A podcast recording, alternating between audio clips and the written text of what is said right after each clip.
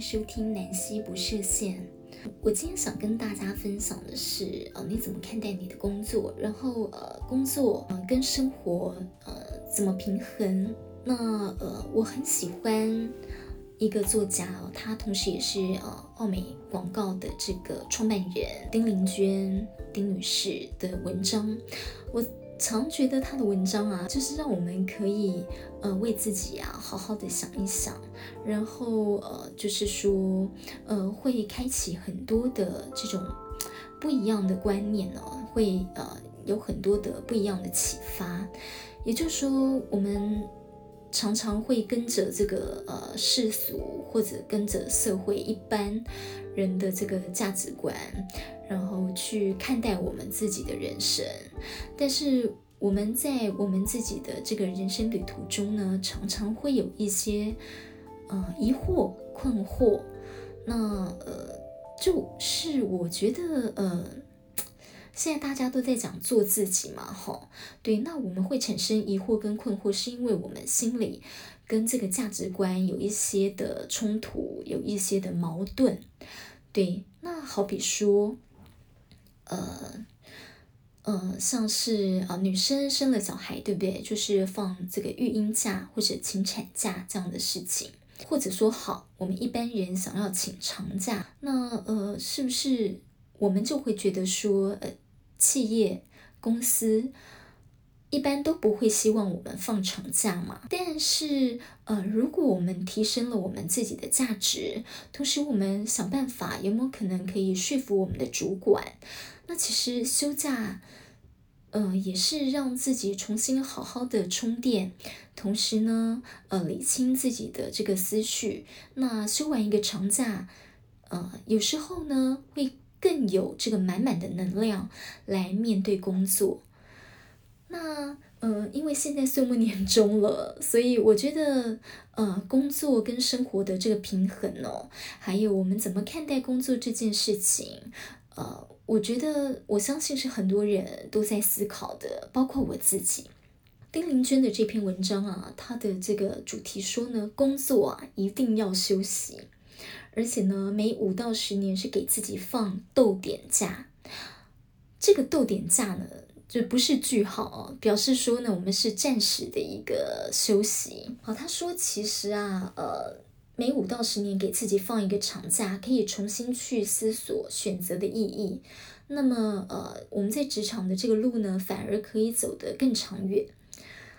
人生呢，就是不可能是一次拼到底，那中间都没有休息。现在的人生活压力大，那他提倡上班族应该每工作五到十年要给自己一个长假期，至少三个月。这样子才会健康，有能量可以继续往前走，人生会有多一些不一样的成长。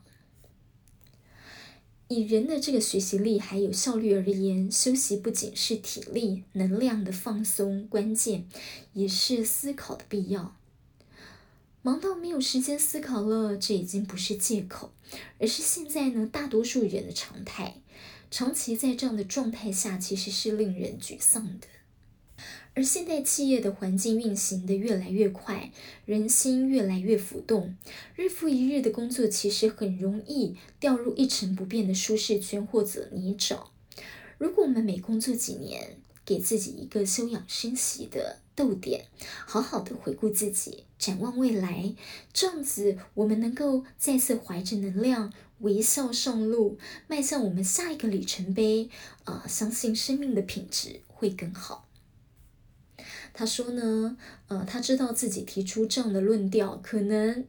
不会受到企业的欢迎，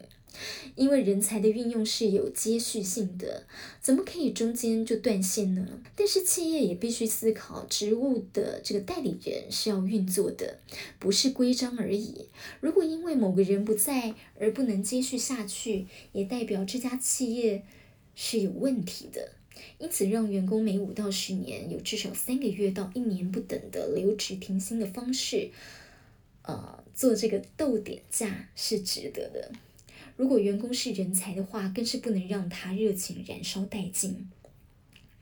员工休息回来工作之后呢，应该会感激公司的体贴，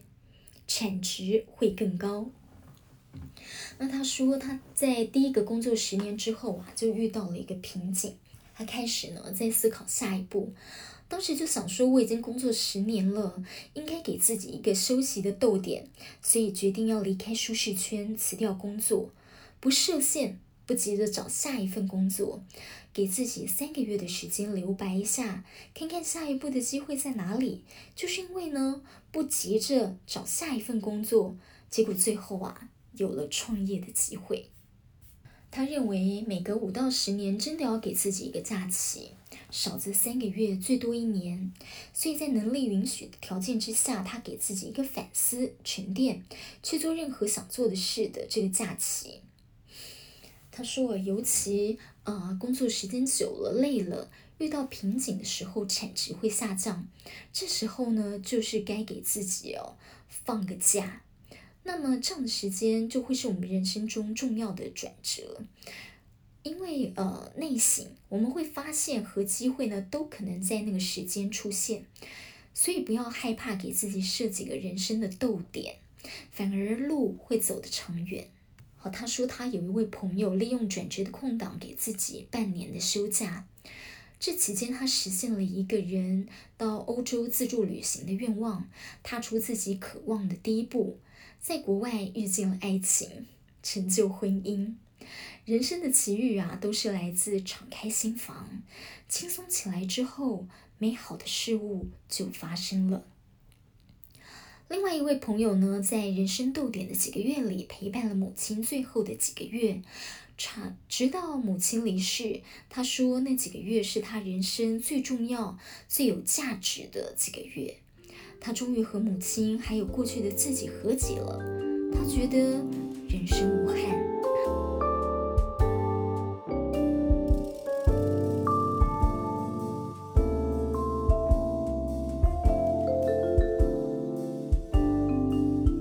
当然，很多人说结婚生子之后，责任压力大了，根本没有这样的权利，还有奢侈的能力可以负担这样的假期。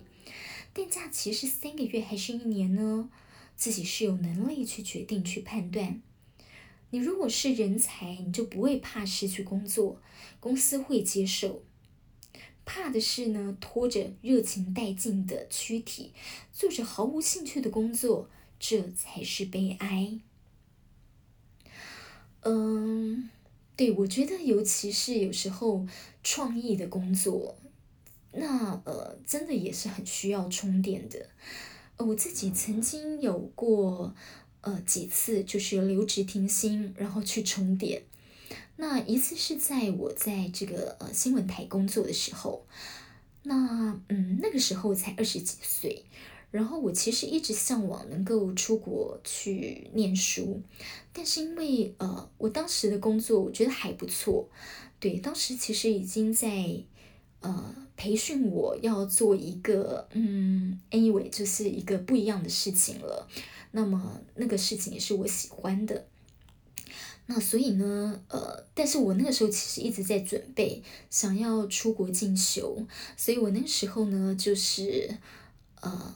我还是决定了，就说，因为我觉得工作回来再找，那时候当然还年轻啦，就是我觉得工作回来再找就有了。但是我趁着呃年轻那段时间，我我一直想要去出国，有一段充电的时间，那那个是呃岁月是是不能重来的，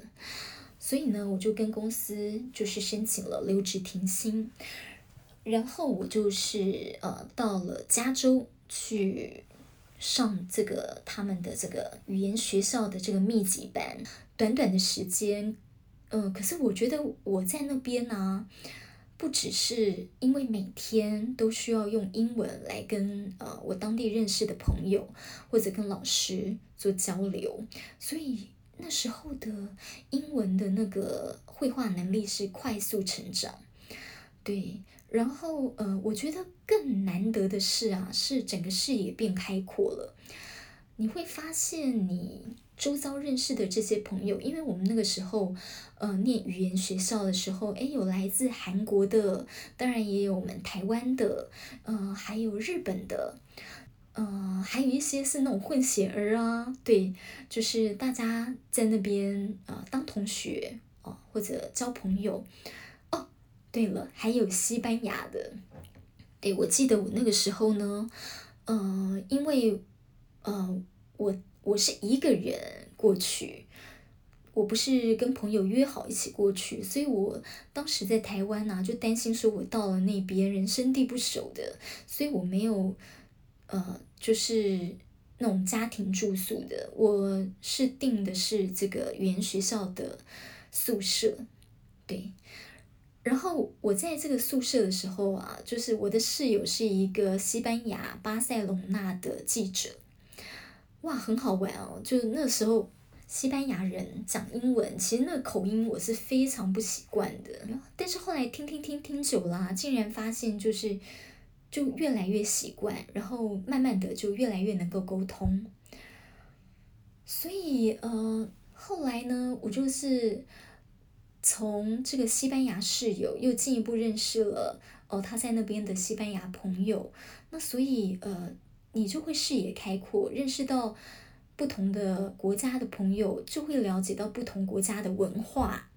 那我觉得这是非常难得，所以我充电满满的回来之后呢，就带着满满的能量，再继续投入我的工作，那整个人感觉就是脱胎换骨，有一种焕然一新的感觉。再来一次留职停薪是呃，我那个时候哇。呃，很向往，就是想要去念啊、呃、艺术学院的，就是啊、呃、戏剧系，这是我一个一直很想念的一个学校。然后因为师资呢，也是我非常欣赏，嗯、校友的这些表现也是我非常的欣赏，所以就啊、去面试看看。对，那嗯、就是去考试，诶，结果也考上了，但是但是呢。所以我就那个时候啊，呃，比方说早上要上课，我就试着跟公司申请说，那我可不可以是下午班？我就不排正常班，所以我有的时候早上就可以去上课，那排下午班，下午上班。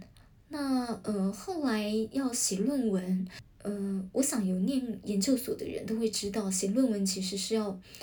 非常的大量阅读，然后那段时间要非常集中精神。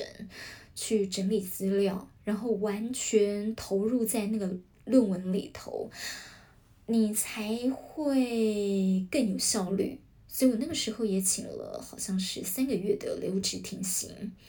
去完成我的论文。那同样是完成了之后，我就觉得，哎，对于后面的工作都帮助蛮大的，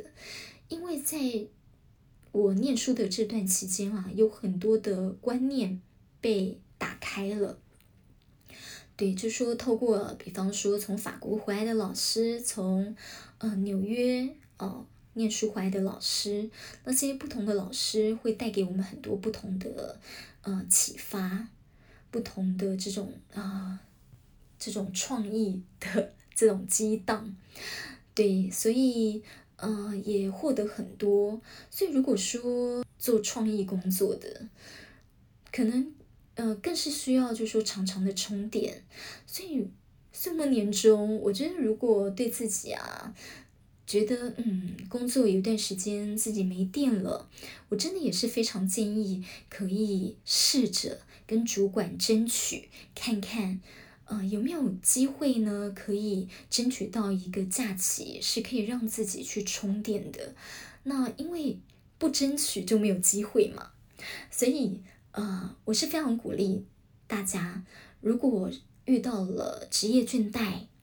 或者呃觉得自己没电了，这个时候充电会是一个很棒的选择。好，以上是今天的南希不设限，我们下次再会。